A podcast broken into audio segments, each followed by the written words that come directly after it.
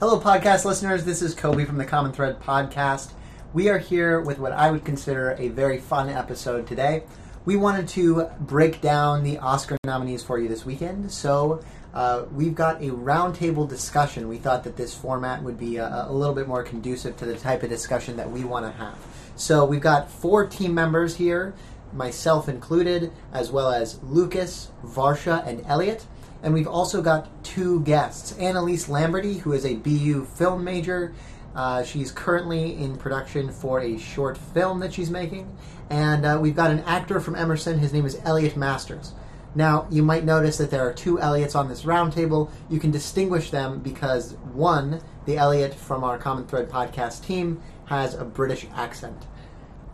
That said, uh, let's get going uh, with this roundtable here and kick it off with uh, what everyone thought was their favorite picture. Not what is most likely to win, but their favorite picture uh, and why perhaps they uh, thought that that picture uh, was the most striking to them. Uh, I'd have to say Fences is my favorite of the year. On what account? Uh, well, I think um, the transfer from stage to screen. I, I mean, I, you and I have talked about this in the Right. past of our deep love of films that really don't feel like films. Right. Yeah, and I think uh, it was pretty incredible that uh, Denzel Washington managed to direct and act in this thing uh, and do it so superbly. Um, and of course, you know, you really can't go wrong with Viola Davis. So. Right. So let me let me follow up on that and say that, that the main critique of that film has been that Denzel directing himself uh, was a poor choice because it is a theatrical piece. Um, performances in theater and in theatrical scripts tend to be a bit larger than life because Mhm. they're on stage, and when you're transferring that to film, you need a little bit more subtlety. Sure. And so the critique has been. Um, did Denzel needed some, needed a director to restrain him? Do you subscribe to that notion or uh, disagree with it? No, I, I didn't find it to be a, a lot of scenery chewing. I didn't. I, I really enjoyed it actually. It was a kind of interesting new side to him that I hadn't seen before. I really liked it. Uh, I mean, and he'd done the part before on Broadway, and uh, uh, this felt different. I mean, I, I granted he's. I don't remember what he did it on Broadway, but it was probably like five, six years ago. He's grown some since then, and I think uh, I think it really shows in the performance. I didn't find it to be uh, terribly um, terribly loud. I really enjoyed it. That's me. Right. Um, so my plug is definitely for Arrival, um, as sort of because so I saw Arrival sort of November time, um, and then over winter break I made the huge mistake of going to see Passengers, um, and there was just no greater sort of juxtaposition between great sci-fi and truly awful sci-fi. Um, and Arrival was just really, really smart. It was uh, female anchored uh, sci fi, um, which is so very rarely seen. I mean, you know, think of female driven sci fi, Alien comes to mind, and then we haven't had anything else for about 30 years. Um, and it was, it was great how sort of uh, the themes of communication um, were not only mirrored in character but also in the sort of macro story. Um, and it was just a beautifully well shot film. Um, I mean, like the, there's all of those visuals of the you know the giant pods and the um, mist sort of rolling down off of the mountains, um, and it sort of has that amazingly beautiful visual quality while having a really interesting story that really has something to say. And I think that's really what sort of sci-fi has always been about. It's, been about you know using science and, and sort of fantastical ideas to explain something or, or look at something um, very very human. Um, and it, it just and then you got to passengers and passengers was the complete opposite of that it was all it all all flash and no substance. Um, the characters you know didn't interact properly. It was male driven in a very sort of uh, ethically questionable male driven role.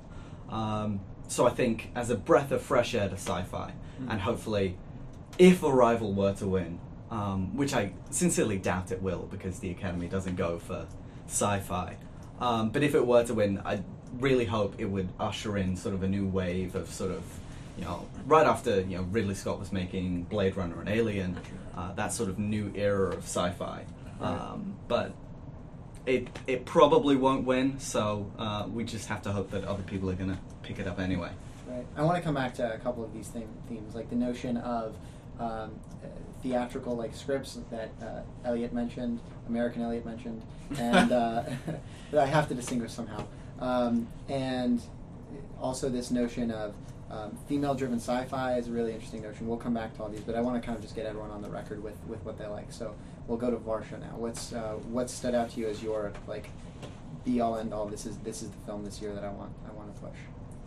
I think for me it would be Manchester by the Sea. Um, I was surprised after watching it, and I'm I was surprised after kind of after watching it how much I liked it. Um, I think before seeing most of the movies, I was like so excited about Lion, um, just for the story and the acting and the child is amazing. Uh, but Manchester by the Sea, like his, the main character's background unravels so I think beautifully throughout those little um, when he's like reminiscing at the uh, where he, what is it called when he like gets his like fixing the will and things like that when he was reminiscing about Right, right. The, the sort of the flashbacks that come. Uh, Yeah. I'm trying to. this story is what really appeals to me the most in this movie and the quality of the film and um, the soundtrack also i think the soundtrack is what stood out to me a lot.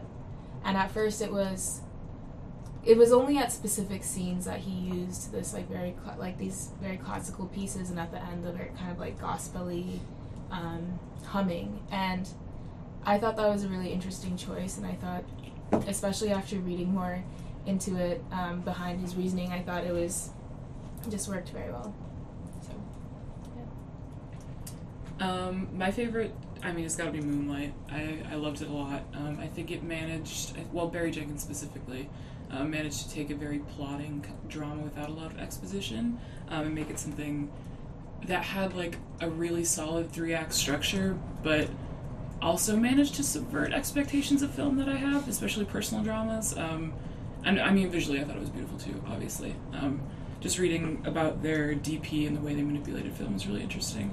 Um, I do think that in terms of like animated movies, Kubo and the Two Strings was like amazing. I thought that was super good, and I think that it getting recognition outside of the animated category, like for best special effects, I think that's really cool. Um, and I think honestly, like it could have fit in with Best Picture winners. I thought it was great. Um, it was one of my favorites for sure. Lucas. Uh, my favorite was also Arrival, um, perhaps for a bit, few different reasons. Uh, in the past decade, we've had some sort of mediocre sci-fi come out, and you know, a lot of the sci-fi's had it's been good. There's been like decent stories, um, pretty good visuals, of course, since we're in this decade of like better, better visuals. Um, but what stood out to me about Arrival was everything was purposeful. Any visual effect, any sort of uh, the cinematography, it was all very purposeful. There was nothing that was wasted, and there was nothing that was done without um, some intent. And I mean, that's something that I haven't seen in sci-fi for many, many years. So, uh, my favorite favorite movie, far and away, Manchester by the Sea, uh, and that that comes from what Elliot mentioned. My sort of uh, my sort of taste for. Uh, film that plays like theater and i think that the writing in this script uh, kenneth lonergan is originally comes out of the theater he wrote a famous play in the 90s this is our youth and then uh, moved into film he's done three films now and each one of them has this play-like quality to it in the sense that uh, with Manchester by the Sea, you have a plot that unfolds with almost no uh, exposition in the sense that you don't have any lines where the characters are just sort of like giving you a few plot points that you need. It, it unfolds very organically and without any sort of linear fashion, and that was incredibly attractive to me because it, it kept it pulled me through the film, and it pulled me through uh, some some really dark moments. I mean, it, it, it is a dark mood for a film. But then he also um, he also has uh, this wonderful capacity to include humor um, in a way that isn't comic relief. It's definitely it doesn't. Um, it, it- it's not like you're in the middle of a tragic scene and then you have a punchline. it's it's humor that, that kind of almost almost makes you feel as bad as you already feel, but it's it's a necessary laugh, and I, I really uh, just totally appreciate that. Not to mention the incredible performances, which we'll get to, because Lucas Hedges is nominated, and, I really want to talk about that that category, uh, the the supporting actor category, and then uh, Casey Affleck's category, but. Uh, people are saying La La Land is it. La La Land's got 14 nominations, tied for the most all time. And I have to say, I say I obviously agree with everyone in this room in, in, in not selecting La La Land as the best picture. Because, uh, but, but why? I mean, who has who has uh, something to say about that? I think it's very overhyped, and the advertisement. I heard people repeating over and over, "Oh yeah, people say it's the best movie of the year," and I just think like a lot of it is just echoing what advertising has been just feeding into. it. And I mean, that's my opinion, but Right, but but dealing with like the, the in the frame stuff, you know, specifically because it, it is really to distort, easy to distort, your opinion based on on the hearsay. Um, I'm just wondering because we all sort of picked films for their, um, I guess, uh, deeper deeper qualities. I know you know uh, we spoke about Fences, and we spoke about a couple of us spoke about Manchester and Arrival. But you spoke, you know, you Elliot spoke about Arrival, not because of its flashy graphics. That's how it contrasted from every sci-fi film. So, is it is it that this is just eye candy, and, and that's what why people are getting behind it? I mean, why are people getting behind this film as the obvious favorite? Because to me, it's a very good film, but it just doesn't make sense to me why it's it's coming into the Oscars as the obvious favorite. Well, I think La La Land in particular um, plays extremely well in LA. You know, it's it's about LA. Uh, I've heard a lot of Damien Chazelle and, and Justin Hurwitz talking about how they sort of formed the structure and style about how coming to LA and then feeling sort of disconnected from the LA scene. Um, this idea of sort of uh, it's structured in seasons, but there isn't really any seasonal change. Um, so it, it makes sense from a very LA centric, a very sort of Hollywood centric point of view. Um, but uh, I think the issue is is um, over time, people have gotten very very aware that the Academy picks films for Best Picture that speak into its own experience. You know, actors pick films about actors. Directors pick films about you know tortured artistic souls.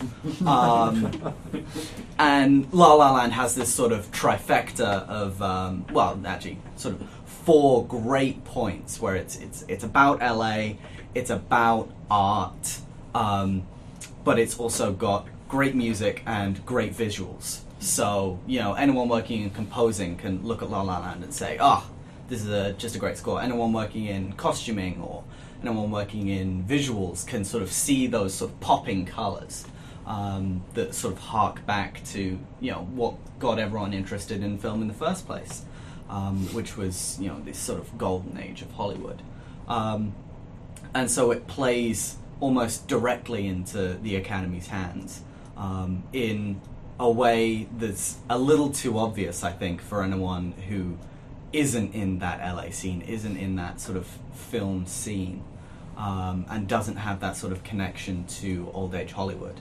Um, so I, th- I think it was a fantastic film. It's just no one likes to see a home run when they know it's always going to be a home run. Right, and I mean, I, I don't think we should forget that there there are some extremely valid critiques of it. Uh, I know, I know, Elliot, you were mentioning uh, mentioning some stuff when we spoke the other day uh, that you thought about the film. Do you mind uh, weighing in on that? Yeah, I mean, for me, I'm I'm uh, s- s- no fan of the film. I, I went into it and scene one, I'm like, okay, well, time to buckle in because this is a doozy. Uh, Ryan Gosling looks at his feet the entire time he's dancing. I mean, there's no skill there, and his singing, I can't I can't speak for that either. And Emma Stone, I mean, it's it. the idea that she's having a rough time in Hollywood uh, makes it very hard for me to get into. First of all, um, and I don't think sh- I, I I don't know. I just I was I was fairly unfazed by it, and I I, I like his work, the director uh, Chazelle. I think uh, Whiplash was my favorite film of 2014. Um, But here, I feel like this is an homage with, and without bringing anything else to the table. Um, I think it's got that old The Star is Born storyline, it's got the struggling musician storyline, and nothing else is brought to the table. There's some interesting stuff talking about how does jazz stay relevant, but they pretty much toss John Legend to the wayside um, halfway through the film, and that storyline is never touched on again. And then, you know, they go through that whole American in Paris homage, you know, three quarters of the way through, and I'm like, I couldn't care less about this. I couldn't care. Le- I mean, you've just stolen. I mean, it's it's it's it. You've stolen everything from a far Yeah. superior film. So, Right. I I don't know. I, I think there's something to be said. I I like the visual of people jumping out of their cars in the traffic in LA and dancing, but I mean, everybody knows about LA traffic. I mean, I, I just I Well, well the, the thing that struck me about the first number is how uh, bored I was in the sense that, like, visually it was super appealing. You have all these colorful, um, colorful co- costumes and people dancing around, and uh, the camera work is really interesting. It, it's kind of gliding along the freeway, um, but the song itself kind of was a weak opening to me. It, it you know, like. I think all the songs have zero substance. It's like three words a, a, a stanza, and then it's another day of sun. Okay, you know, hammer it in, hammer it in. Why don't you? You know, I just I, I couldn't care less about this movie. I'm Right. sorry. I just I don't I'm not interested in two white people trying to get in touch with jazz. I'm really not. I'm not interested in it. I'm not interested in it. yeah. Yeah, I mean, I thought it was cute. I mean, I went to go see it with my mom thinking that she would love it. But, like, she came out of it and was like, what the hell was that? Like, she hated it too. And I think that speaks to the fact that movies about Hollywood, like you were saying, um, they're not super accessible to the everyday viewer. And I, I think that in this day and age, like, filmmakers can't afford to not appeal to a wide variety of people. And that's why my mom preferred Hidden Figures over La La Land because you know I feel like the majority of American viewers did too. Um, just because La La Land had nothing to offer for people who are not, you know, able-bodied, good-looking white people in Hollywood trying to make it in the acting world. Um, yeah, I just wasn't a fan, but the music was banging. Honestly, I thought. So, whatever. Interesting because I feel like everyone picks up on a different aspect uh, that they like or dislike, and, and we've got the the range of criticism regarding just the music and the dancing itself is so wide. You have people who think it's uh, you know worthy of Broadway uh, if it were to be or if it were to be adapted, and then you have other people who, who say that the whole problem with the movie was the music and the dancing. Um, so I I think it, it would be worthy of Broadway because you know we've had a couple of Broadway. Some truly terrible things have been put to Broadway. um, That- that's not a great compliment. yeah, yeah, yeah. Um, yeah. I, I really like all of the the music, um, and you know, not not a dancer, so I was, you know, the fact that anyone can move their feet was pretty impressive. Oh, me. I'm I'm right there with Yeah. you. um, but I think they did a, a very interesting thing, and it's, it's something I've, I've picked up um, in as a sort of recent trend, which is really sort of subduing the voices in the mix. Um, and so I think they were going for this very natural form of, of singing, which is why I think a lot of people picked up on the fact that Ryan Gosling and Emma Stone didn't sound like they should. Um, and it's because we're very used to sort of Broadway belting all of the words out. Um, and even in that opening number, I mean, some of the words just get lost in that mix. Right. Um, and I think they were going for a very sort of natural, sort of everyday quality, but that sort of it didn't chime with you know the fact that everyone was wearing Yeah. primary colors, everything was spectacularly lit. Um, it, you were watching Ryan Gosling and Emma Stone on screen. Like the the aim of going for a, a more natural mix and, and sort of imagining people singing to themselves um, didn't quite uh, mesh with the idea that you were watching this big um, hark back to old Hollywood. Right. Um, I, I, want to stick up for the mo- movie for a split second because I, I didn't find it atrocious. I mean, I, I found it to be, uh, you know, a pleasurable two hours that got blown way out of proportion by the critics for, for many of the reasons that you were uh, describing, Elliot. And I think the thing that was valuable to me was that I showed up very wary of it because I, um, at least in my in my time in, in theater, have always um, kind of had a proclivity towards drama over over musicals, right? And I thought there was a good balance in the movie between music and drama. And I think that the casting decisions were good, may have been off on account of the uh, dancing and singing capabilities of the performers, but on on the dramatic scenes, I thought they were wonderful. Like there's that scene where um, they. Uh, you know, he surprises her with, with dinner, and they have the it's a candlelit dinner, and all of a sudden they get in this big blow up argument, which is nothing novel as far as writing goes. I mean, in, in the, course of any relationship in a film, that's going to occur. But I thought that the the performances, the intensity of the performances in that scene, um, were were my favorite, hands down, my favorite part of the movie. Um, but before before we move on from La La Land, because I think we've spent enough time uh, getting on it, I, I want to ask people real quick um, just one take about the ending because that's also been a controversial aspect. I know uh, I know that, that some people have found the ending to be the most you know marvelous marvelous surprise, and other people have, have found it bland for a movie that was supposed to be so thrilling and exciting. Um, does anyone have any strong thoughts on, on that ending?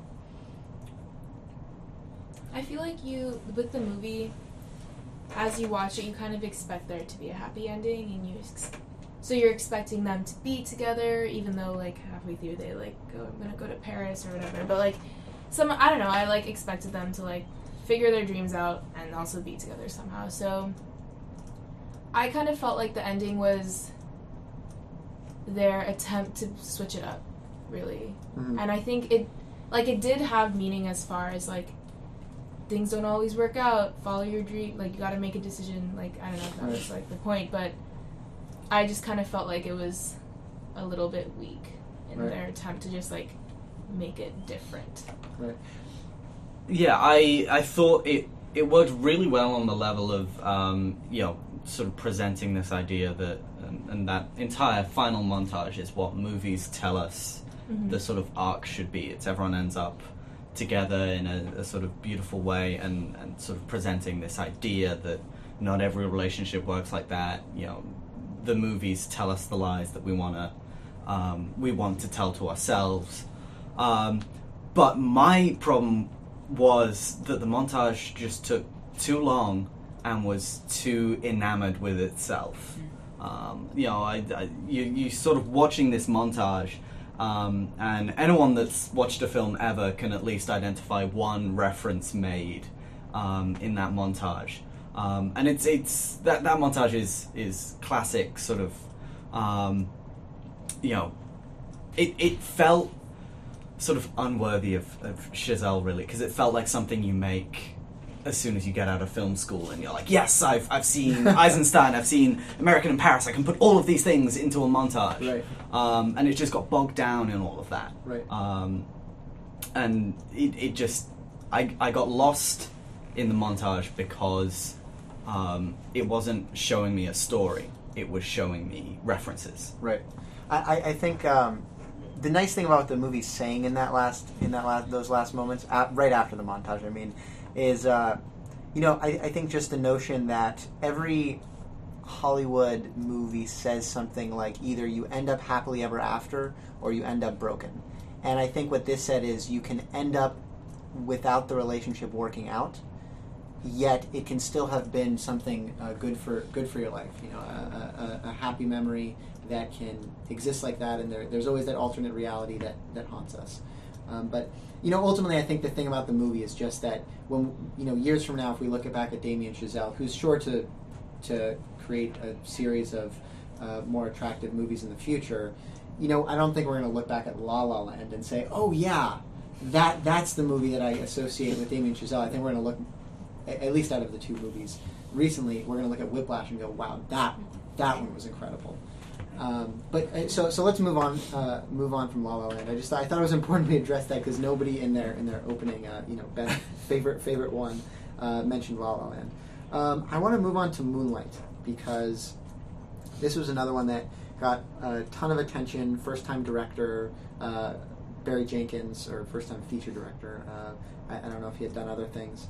And uh, I know, Annalise, you said that this was your favorite movie. So do you want to sort of el- elaborate on why you, you like this movie and why you think this one should win the Best Picture? Sure. Um, well, actually, like, I think my reasoning for why it should win is like a direct comparison to La La Land anyway. Okay. Um, I think if you compare it to something that's being lauded as revolutionary for bringing back the musical, it's no contest. Like Moonlight is telling such a real story about people who are affected by literally systems and institutions that oppress them daily. Whereas compared to La La Land, there's nothing revolutionary about that. And I think being able to make political art that's accessible to so many people is an amazing thing. Um, and to make it so beautiful and so well written and with so many good performances, like I think it was just perfect for me because I love personal dramas. I love um, you know political messages in films, um, and I think it, it just did great on all those fronts. Really. Interesting. So I I have an uh, an issue with the film on account of maybe some of some of the performances and the continuity of the three segments of the film, right? Because this is a film that's broken up into three chapters: um, Chiron when he's young, uh, when he's a boy, when he's a teenager, and when he's a grown man. And I just felt that going from one to two, especially to three, between two and three, um, you have this drastic change, um, but they fail to, I think, adequately address the source of that change. And that leaves me feeling like Chiron in part three is not the Chiron we saw in the earlier parts of the film. Uh, and, and, so I, I, I felt like almost two, you know, part two was its own self-contained little film. Like I thought the, you know, if you made a short out of part two, I would have enjoyed it. Uh, uh, I would have enjoyed it tremendously. Um, but there was there was a certain discontinuity, especially with the important characters of part one almost disappearing by the time you get to part two. Did any, did anyone else feel that or? Um, well, for me, I personally really I, I love this film. I think um, Mahershala Ali, who plays Right. Juan, is frankly, if he doesn't get the Academy Award for Best Supporting Actor, I, I have lost faith in the Academy. Um, I like the structure, the, these kind of this kind of portmanteau quality to it, the, the vignettes, um, and I like that there is such a dramatic change between two and three because I think this is a film that requires more than one viewing, and I think having seen the film a few times now, one and two really do inform three, and three informs one and two, and there's there's just this three is so much it's it's almost like a my dinner with andre situation where you've just got these two people sitting around talking for like 30 minutes. Right. and we're kind of there with um, oh what's his name? The uh, not chiron but the Kevin? kevin yeah. I- i felt like i was there with kevin trying to figure him out now. I, I like that we don't get everything about chiron at this point in his life. I like that we that we you know get it through the conversation and there's i mean i've never been at the edge of my seat like that in a movie. I mean i was like what's gonna kiss him already you know? I mean it was just like I, I, I was just i was i was so taken with it. And barry jenkins has has done i mean he's his background is in theater. He's written some really incredible plays. Um, and i think i think he really transitioned well to film i think it, it's an incredible movie uh, and the performances i mean they can't be beat um, is it naomi harris who plays Yes. the mother i Yeah. mean come on So her performance was undoubtedly really good, right? And, and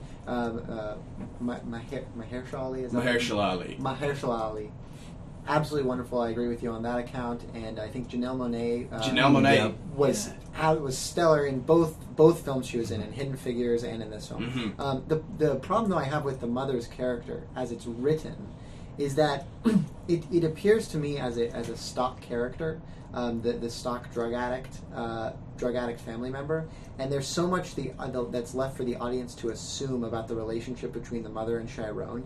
Uh, so you have a lot of these scenes, you know, the scene where uh, she's begging him for money, right? Um, that's that's bound to happen when you have that relation, you know, uh, the the drug addict family member and the and the main character with whom you sympathize. But I didn't think that the the the relationship in part one between the mother and the child was developed to the point where where you you wanted her to to get better in any way. You know, that those sorts of relations in films seem to work when you think there's something to redeem about that character and I don't think that they built up enough for her, to, uh, enough to redeem within her to make me feel sympathetic for for her, um, you I know, mean, drug maybe you don't need to. In the first part, he, as a child, he's still figuring out. Like he, I mean, he knows. Like he asks Juan, like, "Do you sell drugs to my mom? Um, Uh-huh. Does my mom do drugs?" And he's so like, I think that first chapter is him slowly coming to terms with it, or like maybe he hasn't yet. I don't think by the end of the first chapter he has come to terms with it, and so I think their depiction of the mom is you're seeing it through like his point of view entirely, and that's maybe why they don't develop it. Maybe they don't want you to sympathize with her in the first chapter, and that's why you have that end scene in the third one when he goes to visit her. Mhm. So I think that's kind of some closure there. I mean, I feel. Oh, I'm sorry. Go ahead. No, I, I also what really stood out to Moonlight um, for me, um, possibly more than any other film in this category, but also that I've seen, is it was so much about you know. Chiron is such a quiet character. It's all about what he doesn't say, what he wants to say. But at the same time, there were so many things that were unheard or unseen. You know, there was sort of audio going on that you could clearly tell was beyond the scope of the frame, but we were sort of locked in that frame. Or the bit where she uh, shouts at um, uh, Chiron, and you just don't hear what she says. Um, and it's it's so much about what is left out in conversation, so much about what is left out when you consider one person's point of view, um, so much of what is left out in uh, sort of society and who gets left out in society uh, and how they deal with it. Um, so I think uh, it was it it was such a personal story that you you really didn't need to go into detail about the mum because all you needed to see was sort of how she interacted and and there was so much beyond that that you had to sort of infer from how they relate and it, it, it is just snapshots of someone's life um, and so this this idea that we didn't have this sort of linear progression, this standard narrative, um, was, I think, so important to the sort of innovation of the film, um, both both sort of in writing and, and sort of in terms of the message that it it got out. Right. I think that uh, what you see, uh, like as a theme in in some of these films this year, is this notion of, of um, putting it putting a little bit more on the audience. These very literary scripts, like we were talking about before, and that's what I want to move into next, including this Moonlight discussion we're having with maybe some films like Fences, which is actually based off of a play, and then uh, and Manchester, which which we mentioned had this play-like quality to it. And I, I think that the, the the similarity between what because what I did love about Moonlight was this notion of a, an extremely quiet and repressed character, and all of the inferences that you have to make uh, about him based on the way he relates to other other folks, and that's the same thing that transfers over into Manchester, where you have this sullen uh, janitor. You have no idea what's wrong with him. Really, the first ten minutes of the film are let's watch this character in his normal life and, uh, and you know there's something wrong with him, but you don't know what. And the way they let those details dribble out over the course of, uh, I think, really the first hour of the film, you don't find out what's wrong with him until the first, uh, until an, an hour of the film is up, is so nice. Um, and uh, I think that's what puts these three films in contrast to to uh, a film like La La Land, is that um, there's there's a real artful suspense to getting to know the characters that isn't just handed to you, Mm-hmm. right? Mm-hmm. In some ways, do you feel like that occurs in Lion? Let's say you don't know what happens. Right. You, we watch this little boy for at least for like I don't know how long is the movie? Like, It- it- yeah. Oh, a long time of the movie. We don't know, and the whole like he's going through these traumatic experiences, and I mean, we do meet his older self, obviously, and we meet like who he is as a person. Um, but I and I wouldn't say it's as suspenseful. It's just definitely like kind of blocked into two. Right. But I do think it is interesting how much time they spend on just him and these like crazy events that he's going through and um, I guess in some ways like you are where you're waiting really to see how all of it affects him to see who he becomes um, and then I mean when he goes to Australia like he becomes like westernized obviously um, his life changes entirely but then you kind of wait till later when he has like these flashbacks and like he starts getting very anxious about finding his mother and stuff so Right. I think in some ways, like it kind of relates as in you're kind of still waiting for something from their past to play out. Right. Well, th- what's really interesting is that in that movie, the two halves of it. As a child, he goes from being the protected. Um, so his brother is uh, is is protecting him, and that's how the movie begins. Of course, he gets lost, and then um, we see him sort of trying to find his way to a safe place for you know the, the the remaining part of that portion of the film. But he goes from being the protected in the beginning of the film to being the protector of his brother, uh, his adopted brother, in the later half of the film, and that's very evidently, uh, you know, something that traces back to to his childhood, um, even though it's an influence in when he's when he's b- below five years old.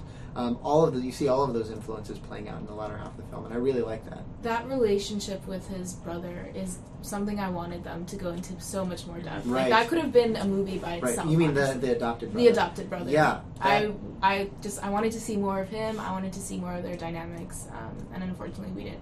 I didn't see as much of it as I would have liked to. Right. But Right. Uh, did did anyone else have, have strong feelings about uh, Lion as a as a film? I thought Lion was just incredibly beautiful. Um, Yeah. I think it, it it didn't stand out so much on the sort of narrative end. It was it was very sort of uh, start to finish Mhm. linear, um, which which put it into contrast with sort of Manchester and Moonlight, with these sort of very um, innovative uh, narrative structures. Um, but uh, sort of getting back to particularly as a as a reaction to sort of Oscars so white. Um, this this new generations of uh, generation of um, best picture nominees are really all about telling stories that usually wouldn't get told. You know, you don't hear a lot of films being made about a black gay man. You don't hear a lot of films made about um, you know uh, the three black women that helped uh, launch a man into space. You don't hear about um, kids from India refinding their roots. Um, and I thought I really liked that first half of Lion that was just so deftly managed to sort of toe the line between presenting the sort of immense natural and human beauty of India, but also the intense forms of sort of poverty and sort of language barriers that exist within India. That is perhaps the most eloquent way I can think to describe the first half of that movie. I mean, um, and, and I think I want to expound upon this notion of, of what the um, reaction to Oscars So White has been, because I think that's the most salient feature of this year's uh, uh, group of Oscar films.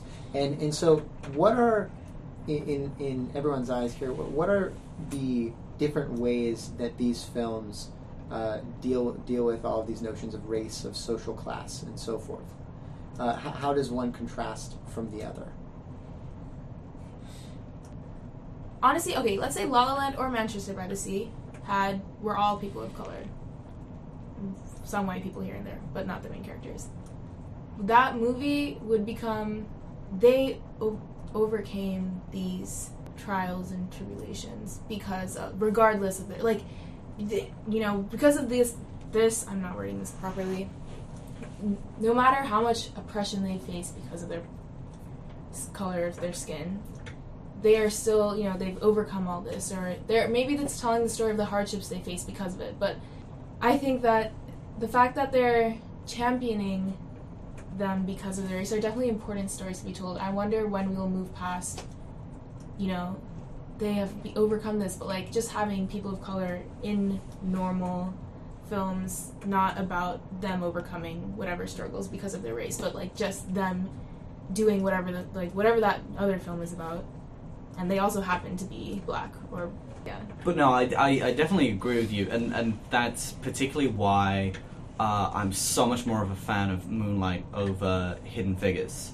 Um, I liked Hidden Figures, um, but as a maths major, you know, they could have done with a better consultant. um, and, and Taraji P. Henson was fantastic, um, as was Janelle Monáe and um, was it Octavia Spencer? Yeah. Yes. Yeah. Um, but it it lapsed into uh, a sort of traditional, um, sort of uh, almost saccharine, sort of overcoming sort of obstacles. Uh, the moment where Kevin Costner, in all his white savior glory, Yeah. comes Yeah. through with a baseball bat and knocks down the, the colored bathroom sign, uh, was just so overblown for me. Whereas I felt Moonlight was so well, um, so well paced um, that you never saw moments um, where you sort of thought, uh, you know, there was never this. Um, yeah, like you you could potentially see a rewrite of Moonlight where he was like white and gay. Um, and obviously things would have to change, but you could sort of see a similar story taking place. I, I find that Hidden Figures was I had a very difficult time uh, appreciating that movie as uh, as Varsha knows we saw it together.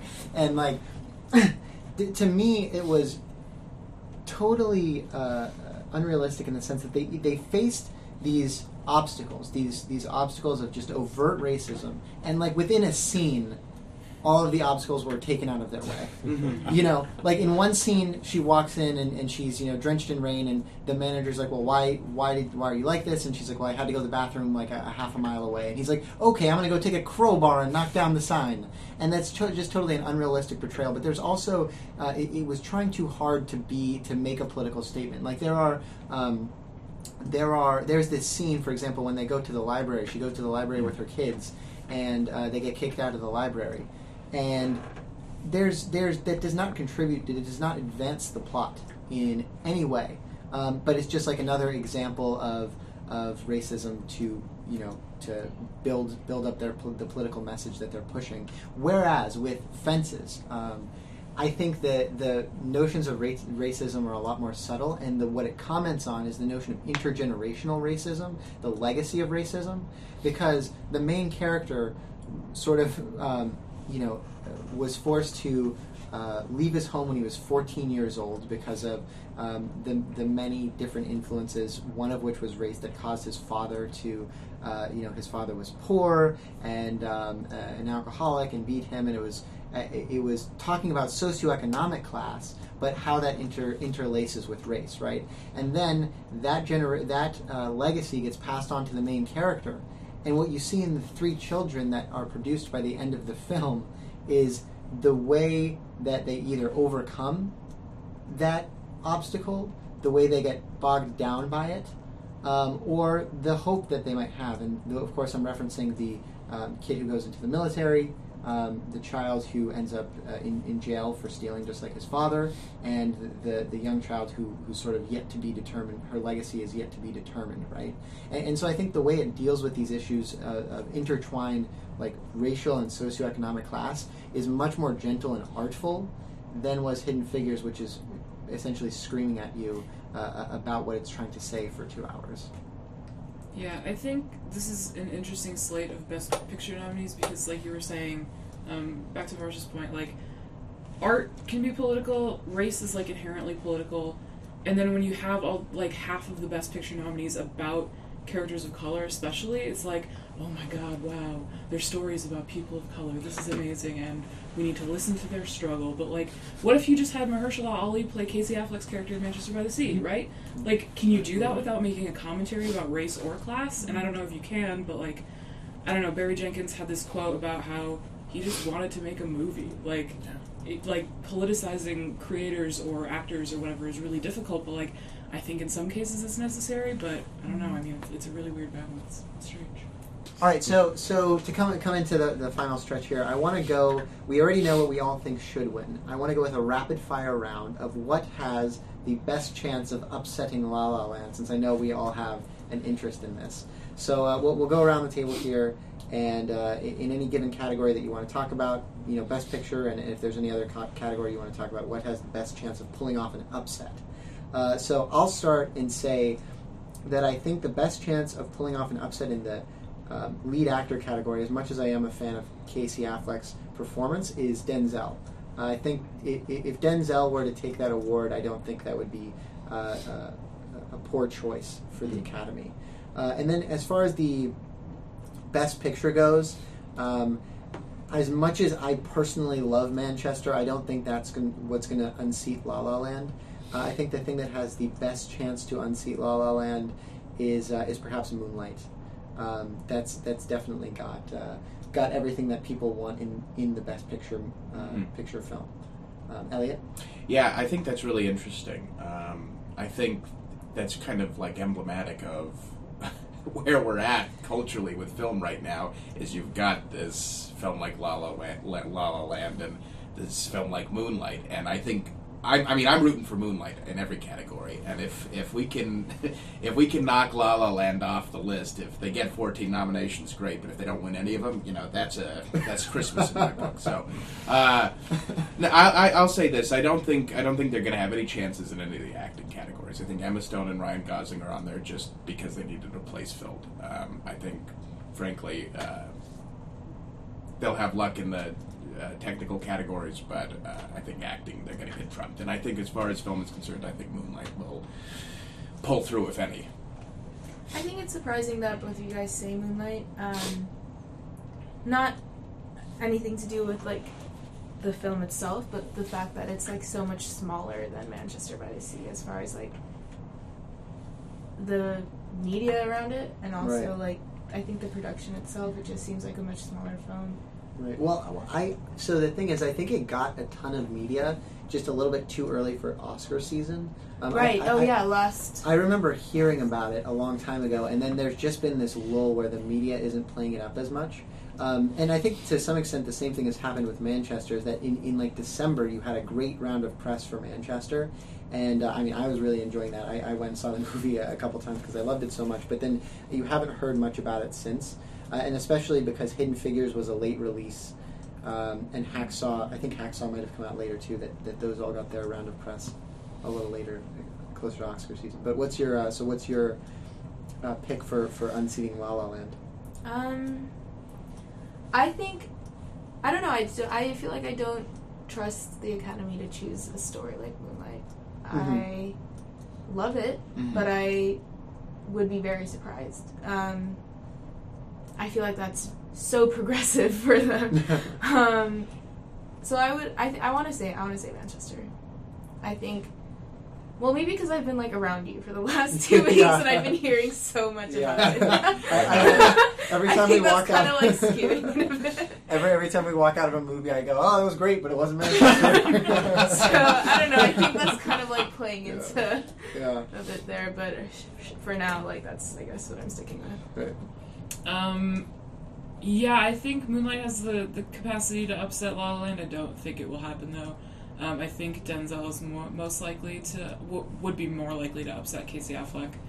Um, for best original song, I hope those Troll Boys upset La La Land. That Troll? Justin Timberlake song Oh from my Trolls. Oh, Hope my it takes the Oscar. That's all I can say. Yeah. Oh yeah, so they Yeah. can consider like really any. Yeah. fil- uh, for So, best. Trolls, do it. Um, so similarly, I also think Moonlight um, deserves to get Best Picture over La La Land. Um, but of course, since the Academy practices instant runoff voting, it's not going to happen. If you aren't familiar, what happens is um, each member of the Academy ranks their choices for voting. So they take everyone's top choice first, and they organize um, the distribution, and then they take the few films at the very bottom that get very few votes at the top, and then they take those persons' second vote. Uh, the way the Academy is set up right now is they award films that have broad support, which La La Land has broad support instead of um, very enthusiastic support. People people argue about oh like oh this part was bad this part was good etc. But people over like oh yeah even we we were like okay it's a generally good movie even though some of us didn't like certain aspects of it. We probably would put it up in our one of our top three or top four for voting. Speculating, but that's what the Academy will do even more because they are they're show people. They love to vote for Right. what speaks to them, right? Yeah. Do you think Do you think that, that there should be some gradient of uh, taking in, into account enthusiasm for a film? So, say the Academy uh, rates rates on a scale of one to ten, and uh, you know the film with perhaps the the highest average uh, wins, which sort of would take into account one's enthusiasm for a film. Uh, rather than just, well, I was really enthusiastic about such and such a film, but my second choice was kind of okay. Yeah, yeah, if there was some method by which you could gauge enthusiasm accurately as far as support for a film, that might be a much better uh, metric because I think a lot there would be a lot of very enthusiastic supporters of Moonlight, for example. Um, and if you were to take that into account, Moonlight would perhaps win, but Right. Yeah. So, so you know, for me, a lot of people are critical. Well, the, you know, the awards shows are so self-congratulatory, and ultimately, I mean, what wins and doesn't win, I, just think like it- the time is a much better judge than is the Academy. And, and like we were saying about La La Land, in within Damien Chazelle's own canon, you know, I think that time is going to say that Whiplash was was better than La La Land, and in the same way, you know, it, it's almost arbitrary. Uh, uh, based on what you're discussing here, you know, what, what actually ends up winning. Um, that said, I mean, I, I, I like the Oscars. I do like the Oscars. I like watching it because I, I, was mentioning to Elliot on the way over here. It kind of feels one of the like one of the few times left where we're all on the same cultural page, you know, because now everyone's you know binging the shows on their own time, and so there's no notion like, hey, did you catch this episode of uh, of you know Seinfeld last night? It's um, you know, uh, you know, hey, did you have you gotten around to binge watching this yet? Oh no, I haven't done that yet. And so, so aside from the Super Bowl, with which I mean, come on, who cares? Um, aside from the Super Bowl, uh, you know, this is, this is a really nice moment for everyone to be on the same page, looking at, at the same thing. Um, anyways, well, thank, thank, thank you to everyone for, for being here today and sharing your opinions uh, regarding the films. We encourage you to watch the Oscars, and uh, until the next time, we will keep looking for the common thread.